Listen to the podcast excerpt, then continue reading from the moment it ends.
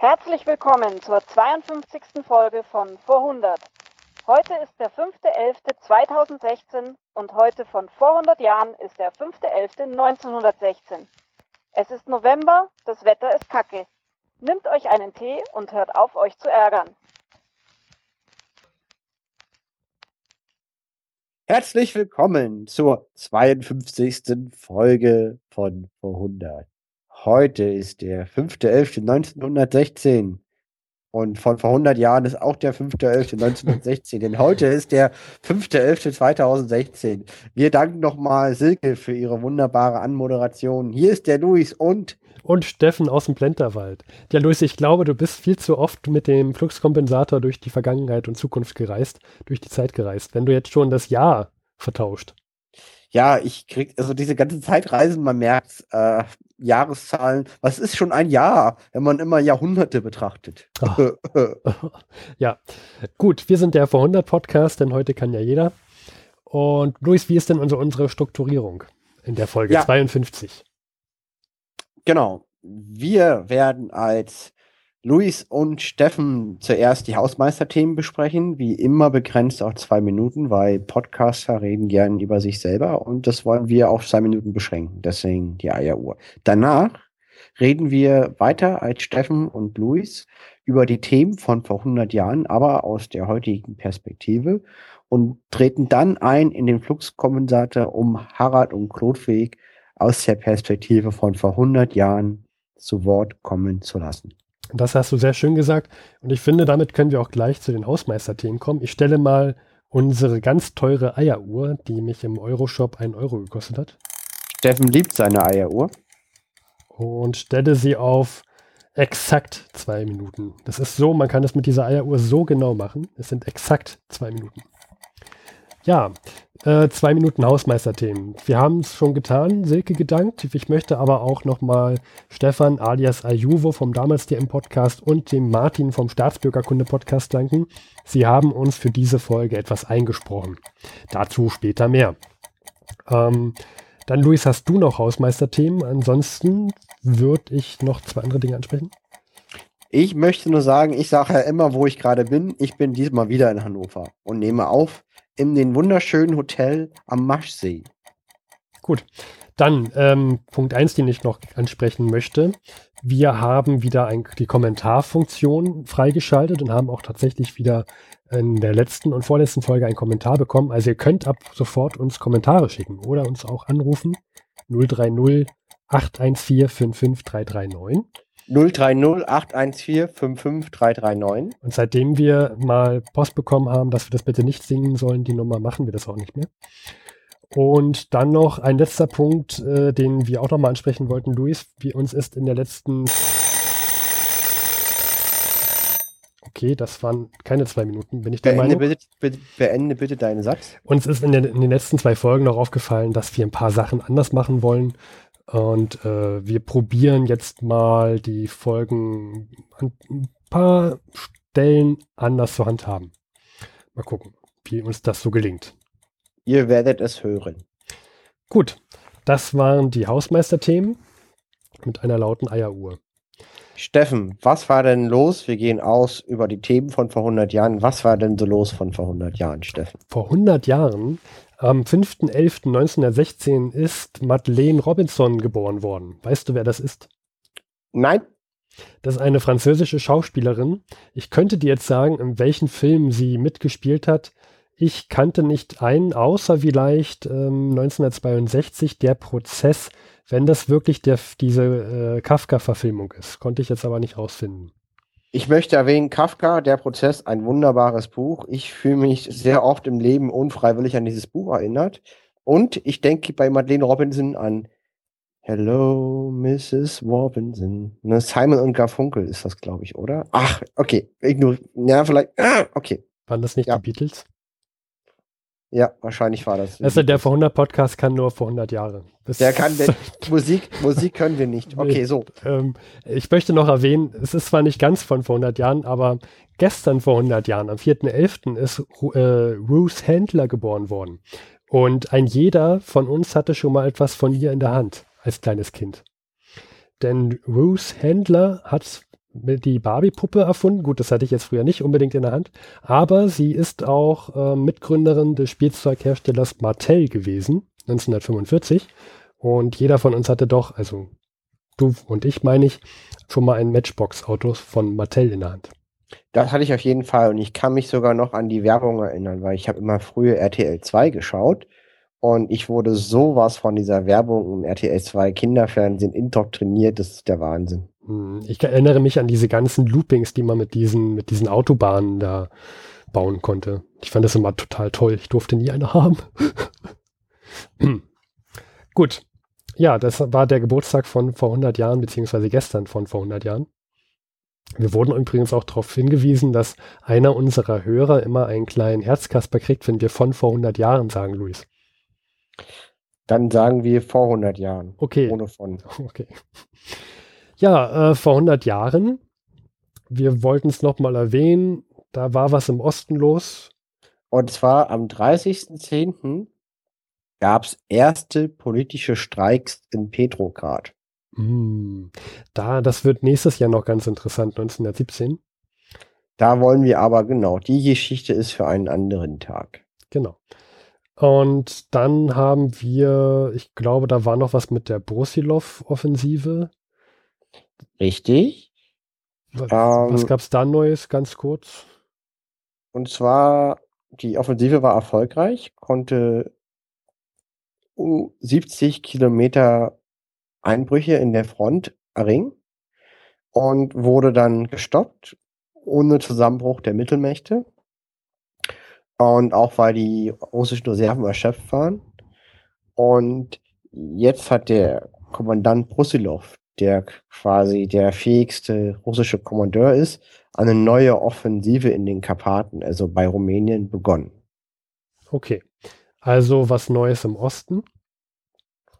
Dann hatten wir hier noch eine Meldung, bevor wir dann zu unserem kleinen Highlight kommen, finde ich. Eine kleine Meldung aus Italien. Da gibt es mal wieder eine neue Isonzo-Schlacht.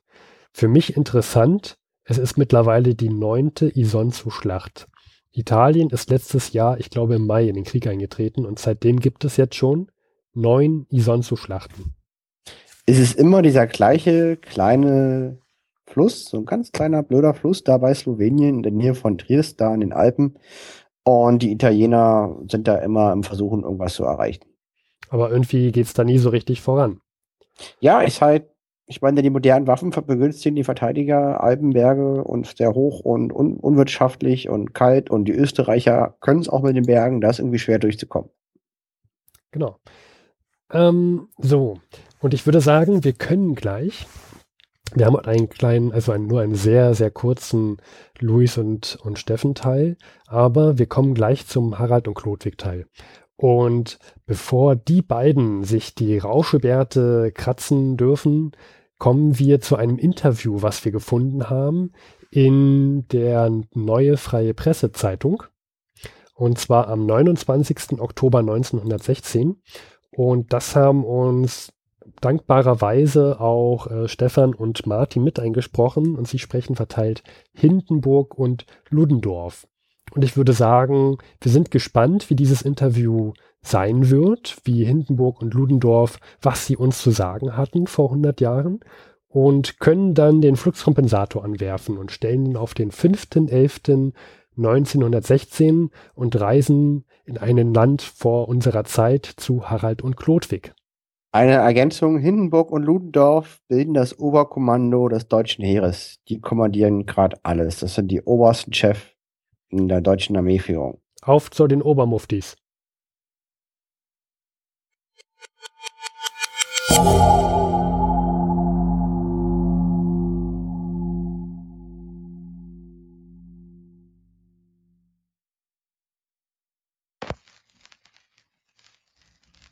ist Oktober.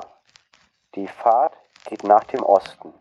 Eine Stunde vor dem Reiseziel zweigt von der Hauptstrecke eine Sekundärbahn ab. Sie führt mitten durch das grüne Land.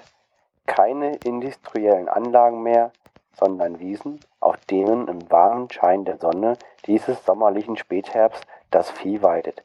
Äcker, Bauernhöfe, Wälder. Die Endstation ist ein kleiner Bahnhof, auch ganz im Grün. Dieser Bahnhof des großen Hauptquartiers ist ein ländliches Idyll. Den Reisenden empfängt Gänsegeschnatter. In der Zeit der Reichsfleischkarte ein lieblicher Wohllaut. Generalfeldmarschall von Hindenburg, wie beurteilen Sie die Kriegslage? Es steht so günstig wie nur möglich und alles wird weiter gut gehen. Wie lange noch? Das hängt von unseren Gegnern ab. Prophezeien ist ein undankbares Geschäft. Im Kriege gibt man es am besten auf. Es ist möglich, dass das Jahr 1917 die Kämpfe bringt, die den Krieg entscheiden. Ich weiß es nicht. Niemand weiß es. Ich weiß nur, dass wir den Krieg durchkämpfen werden bis zur Entscheidung. Und was meinen Sie, General Ludendorff? Äh, sagen Sie Ihren österreichischen Freunden, dass nur ein sicheres Mittel vorhanden ist, den Krieg abzukürzen. Das ist der feste Wille, ihn siegreich zu beenden. Mhm. Jeder Einzelne muss von diesem Willen durchdrungen sein. Jeder Einzelne muss sich dessen bewusst sein, dass es keinen Weg gibt, der zum Frieden führt, als den Sieg. Mhm. Ist Aussicht vorhanden, dass wir den Krieg durch einen entscheidenden Schlag beenden können? Vielleicht. Die Entwicklung der Verhältnisse muss das lehren. Aber auch darüber möchte ich mich nicht mit Bestimmtheit äußern. Und die russischen Massen wollen sich nicht erschöpfen? Sie erschöpfen sich schon. Dar dafür sorgen schon vor allem die russischen Heerführer. Allerdings wachsen auch in Russland Menschen nach. Das macht aber nichts aus. Denn erstens haben auch wir Menschen genug. Deutschland verfügt über Mannschaftsersatz in Fülle. Auch in Österreich-Ungarn sind die Reserven noch lange nicht erschöpft. Und dann haben wir uns vor der großen Zahl der Russen niemals gefürchtet. Wir kennen keine Übermacht. Mhm. Auch hier, wie immer im Krieg, gilt es, stark und entschlossen zu sein. Die Übermacht als Gefahr existiert nur für den Schwachen. Der Starke spricht nicht von Gefahr oder spricht höchstens von den Mitteln, sie abzuwehren. Wer das Verhängnis anklagt, sollte richtiger sich anklagen. Aha. Die neuen russischen Armeen sind so gut und so schlecht wie die alten. Die hervorragendste Eigenschaft des russischen Soldaten ist und bleibt sein blinder Gehorsam. Fortschritte in der militärischen Entwicklung macht er nicht. Mhm. Als die Ernennung Hindenburgs zum Generalstabschef bekannt wurde, hieß es allgemein, jetzt wird Hindenburg endlich sein Programm durchführen, dass der Krieg nur im Osten beendet werden kann. War das eine richtige Vermutung? Die Leute ahnen nicht, welchen Unsinn sie reden. Es gibt kein fertiges Programm oder vielmehr nur eines, den sie erringen. Wo und wie er zu erringen ist, muss immer von neuem aufgrund der Ereignisse beurteilt werden. Deshalb kann die Entscheidung in diesem Kriege ebenso wohl im Osten wie im Westen gesucht werden. Die Front im Westen steht bombenfest und wenn auch der Gegner mit einem riesigen Aufwand von Artillerie und Munition hier und da ein wenig Boden gewinnt, durchkommen werden sie nie. Wenn sie das erreichen wollen, so können sie noch 30 Jahre angreifen, das heißt, wenn sie Menschen genug haben. Die Somme-Schlacht kostet unseren Feinden viele Hunderttausende und damit mehr wie uns. Kann das französische Volk die entsetzlichen Verluste noch länger aushalten? Die Franzosen zeigen ihre große Zähigkeit. Aber sie rotten sich selbst durch diese Kampfesweise aus. Und auch ihre Zähigkeit wird ihnen nichts nützen, weil sie eben schließlich nicht mehr da sein werden. Das französische Volk dankt dieses Schicksal vor allem den Engländern. Die Franzosen rufen die Engländer zur Hilfe und die Hilfe, welche die Bundesgenossen leisten, besteht darin, dass sie Franzosen zwingen, sich für sie zu vernichten. Uns kann das nur recht sein. Es ist doch höchst seltsam, dass die Franzosen nicht merken, was ihr Bundesgenosse sie kostet. Wie beurteilen Sie die Lage auf dem rumänischen Kriegsschauplatz? In Siebenbürgen geht es ausgezeichnet. Die Rumänen gehen zurück und bekommen ihren Zahltag. Ich begrüße Ihr Losgehen mit Freude, denn Ihnen ist es zu danken, dass wir aus dem Stellungskrieg herausgekommen sind und endlich wieder einmal zu frischen, fröhlichen Operationen haben übergehen können. Mhm. Vielen Dank, meine Herren.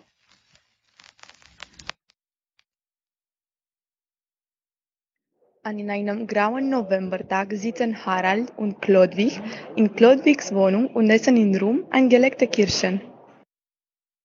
Ah, Klodwig. Ja, ich finde es ja schön, dass wir an diesem grauen Novembertag hier in deiner warmen Wohnung sitzen dürfen mit Rumkirschen. Ich wusste gar nicht, dass du, dass du Rumkirschen hast. Die habe ich extra eingelegt. Wann hast du dir denn eingelegt? Jetzt sag mir bitte nicht vor dem Krieg. Nein, nein, dieses Jahr, aber ich sag dir nicht wann. Ich, Ich muss dir nicht alles sagen. ich, ich nehme mir mal noch eine. Lass es dir munden. Ja, ja das ist, oh, das ist eine Hast, hast du schon die freie neue Presse gelesen? Ich, ich habe hier die Zeitung auf deiner, auf deinem ähm, Tisch gesehen und als du kurz weg warst, habe ich mir mal das Interview durchgelesen. Hier Hindenburg und Ludendorff. Tatsächlich hat jemand in Berlin, äh, aus Berlin meine ich, jemand äh, Hindenburg und Ludendorff interviewt. Und ich fand, dass es doch sehr krit- kritisch geschrieben war. Äh, ja, kritisch, ja, aber schon sehr durch die Brille. Ich finde es auch sehr kritisch. Jetzt bin ich mal gespannt. Welche Stelle fandest du denn kritisch? Ich fand schon den Anfang sehr kritisch. ja, da- genau. Ja, mit, mit wie er da, äh, dass, dass der Reporter beschreibt, wie er da aus dem Zug irgendwo in einen grünen Idyll aussteigt und Geschnatter hört und alles ist so idyllisch und er wundert, also man, ich kriege förmlich mit, wie er sich wundert, dass er hier an so einem idyllischen Ort den Generalfeldmarschall von, von, von dem Deutschen Reich treffen soll zum Interview. Mhm. Ich finde, man kriegt mit, dass der Reporter gedacht hat, er muss jetzt hier äh, zur, zur, zur Front, er muss zum, zum, zur vordersten Front äh, reisen und dass er eine sehr, sehr schlimme Reise, eine sehr beschwerliche Reise vor sich haben wird, nur um an dieses Interview kommen zu dürfen. Und dann steigt er da in einem Bahnhof aus und hört erstmal Gänsegeschnatter. Na gut, das kann man auch anders sehen. Vielleicht, also das Interview hat schon das Ziel, die Bevölkerung zu beruhigen. Und dieses Intro mit dem Gänsegeschnatter trotz Reichsfleischkarten Oh ja. soll vielleicht auch zeigen, vor allen Dingen nach außen, ins Ausland, dass alles nicht so schlimm ist in Deutschland. Dass hier alles entspannt ist und die Deutschen äh, angeblich erfolgreich sind und das haben, was sie wollen. Aber es ist doch schon makaber. Er erwähnt, dass es gerade äh, Zeiten gibt, wo man Karten braucht, um sich Fleisch kaufen zu können. Und dann sieht er da ganz viele Gänse. Ja, das find, also das fand ich persönlich auch makaber und ich finde, das ist eine klare Kritik. Vielleicht ist der Reporter aber nicht die hellste Kerze auf der Torte und hat das selber nicht gemerkt und wollte damit besonders diese Friedlichkeit der Situation erzeugen, um halt rüberzubringen, es ist alles nicht so schlimm, wie es gedacht ist, weil das ist ja der Eindruck, der vermittelt werden soll. Also ich hatte beim Lesen den Eindruck, äh, da, da, da regt sich jemand zwischen den Zeilen auf. Oder da möchte jemand seinen Lesern zwischen den Zeilen zeigen, ähm, dass es ist irgendwie merkwürdig, diese Situation, dass es, dass es, dass es solche Karten gibt, mit denen ich Fleisch kaufen kann. Mhm. Auch nur, auch nur eine begrenzte Menge. Und dann sitzt aber der Herr, feine Herr von Hindenburg hier auf, in seinem schönen Idyll.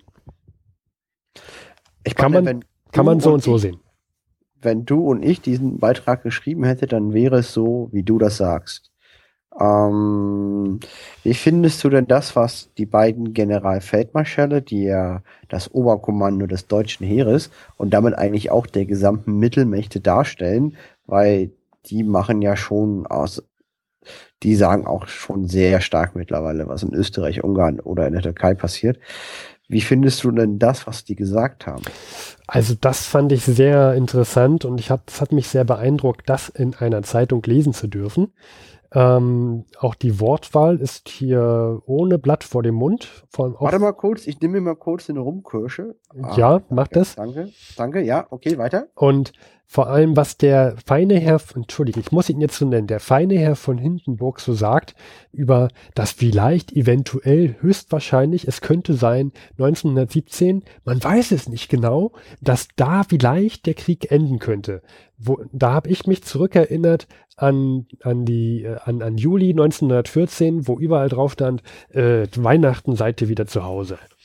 Und das fand ich, äh, es ist einfach zwei Jahre später mittlerweile ein, ein enormer äh, Widerspruch zu dieser Aussage da von damals. Aber gut. Ja, Weihnachten ist der Krieg vorbei und jetzt weiß man es nicht. Ja, aber sonst auch, ich war überrascht, dass ähm, der Herr Hindenburg, der feine Herr von Hindenburg, ich möchte ihn jetzt bitte ab sofort so nennen, ähm, dass wie er, wie er über Menschen redet. Ja, dass er das eins zu eins mit Ressourcen gleichsetzt. Dass Ja, er, Menschen sind Ressourcen. Der war total apersönlich. Der redet wie über die Produktion von Topflappen. Ja. Über Menschen. Genau, wer mehr Topflappen, Topflappen hat, der wird diesen Krieg gewinnen. Wer mehr Und Ressourcen hat, gegnerische Topflappen wachsen nicht so schnell wie meine Topflappen. genau, das sagt er hier. Das ist, also, ich, ich weiß gar nicht, was ich dazu sagen soll. Ich bin, ich bin schockiert, Klodwig. Es ist halt sehr kalt. Ja. Ist halt ein General. An, Der muss mit Menschenleben, der muss täglich Entscheidungen treffen, die Menschenleben gefährden. Der wird trotzdem ruhig schlafen. Ich weiß nicht, ob das für ihn oder gegen ihn spricht. hm. Auf jeden Fall, das ist ein abgebrühter Herr. Ähm, Absolut. Der war ja schon in Rente, bevor sie ihn quasi aus der Mottenkiste ausgeholt haben, um als General an der Ostfront zu kämpfen. Auch sehr interessant, was er da so gegen Ende sagt, dass er es ausgezeichnet findet, dass er die Rumänen äh, in den Krieg eingetreten sind, weil jetzt hat er endlich auch mal nicht mehr nur diesen Stellungskrieg, sondern er hat jetzt auch mal ein bisschen was im Osten, wo auch mal was passiert. Das fand ich doch sehr seltsam. Ja, Ne? Also, dass man sich dann darüber freuen kann, dass jemand in den Krieg eingetreten ist, nur damit man selber auch mal ein bisschen was zu tun hat. So, so klingt das für mich. Aber gut, ist vielleicht äh, eine spezielle Ansichtssache. ja.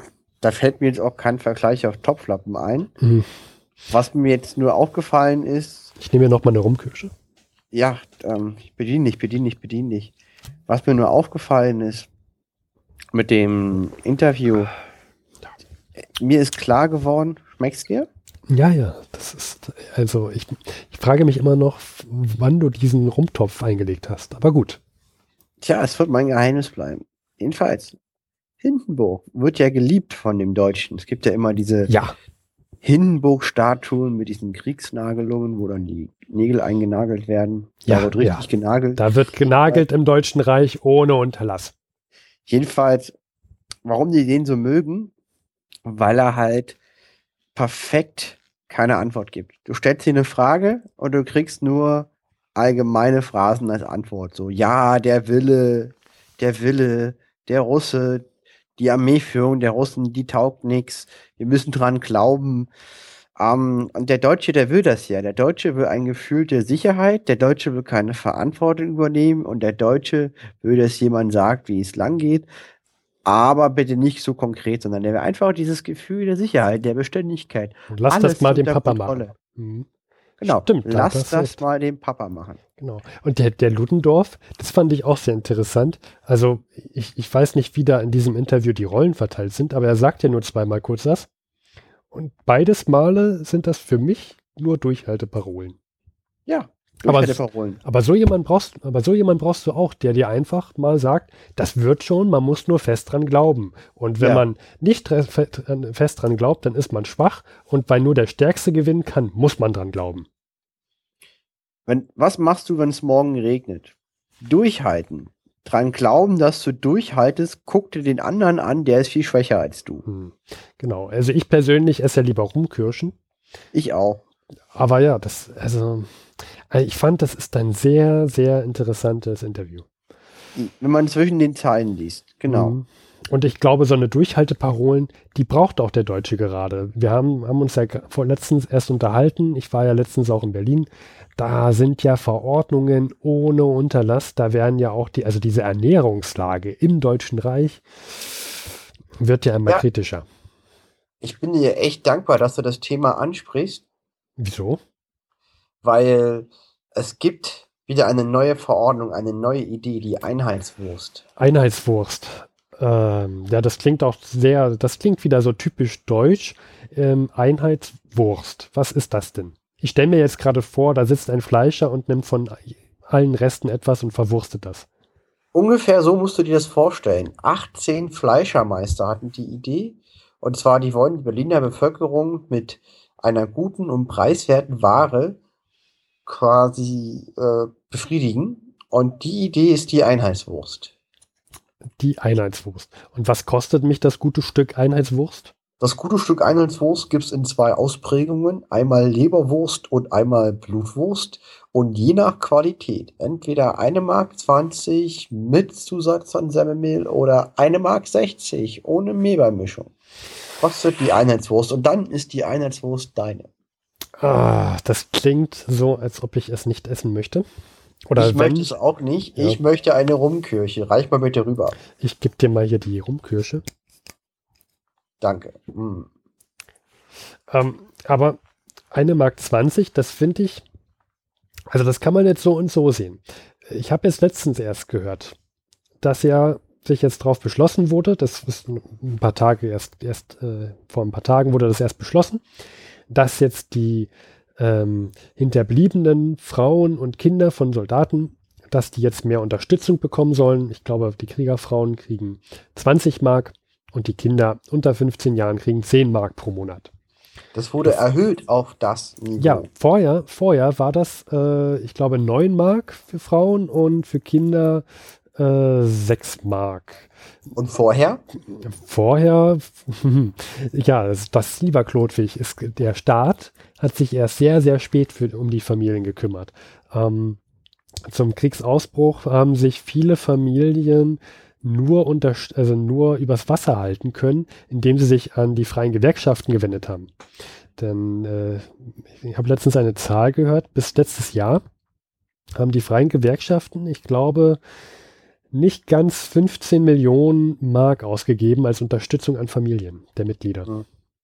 Und der, ja, der Staat hat sich erst sehr spät eingeschaltet. Ich kann jetzt sagen, dieses Jahr waren es, ich glaube, Mai bis Oktober 9 Mark an Ehefrauen und 6 Mark an Kinder. Das heißt, eine Familie mit zwei Kindern, ja, lieber Klodwig, eine Mhm. Familie mit zwei Kindern hat dann 10 Prozent des, Deut also des durchschnittlichen Monatsverdienstes von einem, sagen wir mal, Metallarbeiter vor dem Krieg.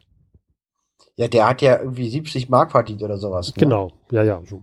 Und jetzt haben die da wesentlich weniger. Ich meine, 20 Mark im Monat, das ist jetzt nicht viel. Das sind je nach Qualität ungefähr 15 oder 16 oder 12 Einheitswürste.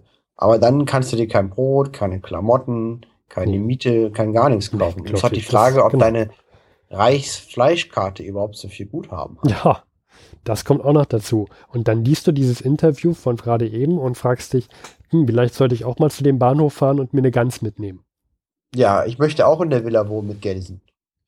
Ja, ähm, ich sage mal so, du hast es ja auch nicht schlecht. Du hast äh, eine Wohnung mit Rumkirschen. Ähm, Ah, das stimmt wohl. Ja, da fühlt man sich schon fast schlecht, dass es einem so gut geht. Ja, da muss man aber auch aufpassen, nicht dass, also bei so viel Rumkirschen, nicht, dass wir noch äh, den, einen Arzt brauchen. Richtig, wär aber man könnte ja übrigens- werden. Ja, das wäre übrigens im Deutschen Reich, wäre das auch ein Problem, wenn du in der, also wenn du nicht an der Front bist, weil äh, den gehen, gehen die Ärzte aus und auch die Medikamente im Deutschen Reich in der Ich meine, klar, die sind ja da bestimmt an der Front, oder? Mhm. So ist das gemeint, ne? Und äh, seitdem da auch Jugendliche und Frauen an den Arbeitsplätzen sind, vor allem, ist, sind auch die Arbeitsunfälle gestiegen. Seit Kriegsausbruch. Ja. Ähm, ich habe eine ganz interessante Zahl in dem Zusammenhang gehört, und zwar, dass Mhm. ja die, die, äh, die Säuglingssterblichkeit dieses Jahr ungefähr bei 13 Prozent liegt. Äh, zum Vergleich 1911 lag sie, glaube ich, bei knapp nicht ganz 30 Prozent. Aber warte mal, heißt das, dass 30 Prozent aller Säuglinge gestorben sind, 311? Hm, Boah, Reich. das ist ja. so ganz schön viel. ja. Okay. Da muss man jetzt aber trotzdem sagen, dass auch durch den Großen Weltkrieg die Geburtenrate gesunken ist. Die liegt jetzt, glaube ich, dieses Jahr im Deutschen Reich bei etwas mehr als eine Million. Das ist ein Viertel weniger als noch letztes Jahr. Na gut, umso länger der Krieg fortdauert, ne, man ist ja immer länger getrennt und es ist auch immer alles unsicherer, Versorgungslage ist schlecht, nicht die gute Zeit, um Kinder zu kriegen. Das Hm. erscheint mir schlüssig. Ja, lieber Klotik. Ähm, ich würde sagen, ich vermisse hier Rumkirschen. Irgendwie sind diese Rumkirschen leer. Alle. Kann ich dir, kann ich dir mit Whisky über deinen Verlust äh, Du- hinweghelfen? Du kannst mir gerne. Hast du keine mehr? Nein, Haben wir jetzt die ganzen Rumkirschen in fünf Minuten? absolut. Dann würde ich sagen, es ist Sonntag, Klotwig, lass uns zum Whisky übergehen. Jo.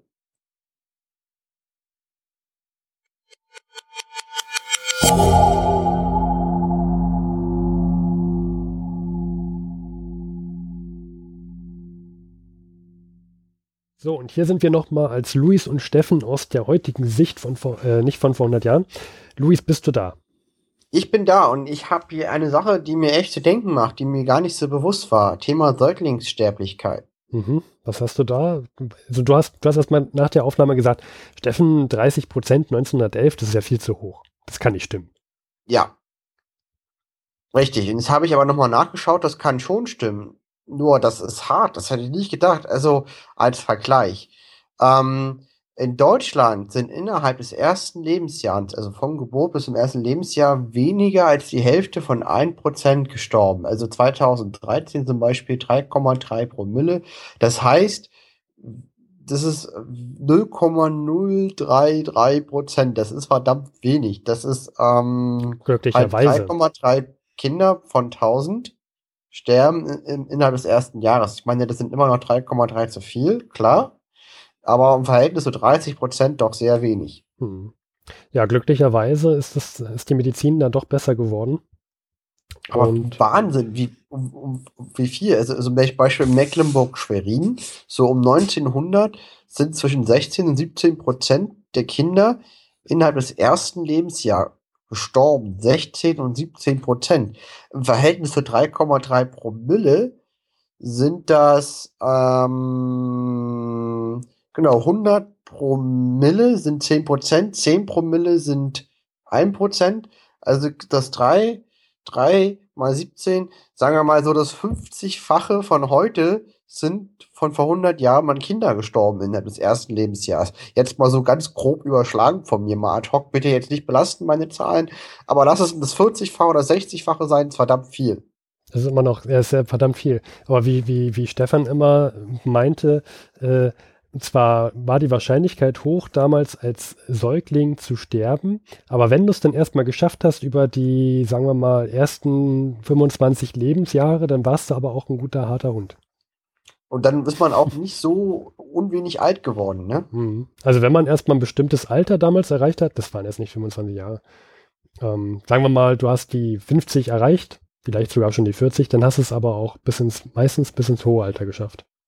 Es sei denn, es kam jetzt sowas äh, dazwischen wie äh, Großer Weltkrieg.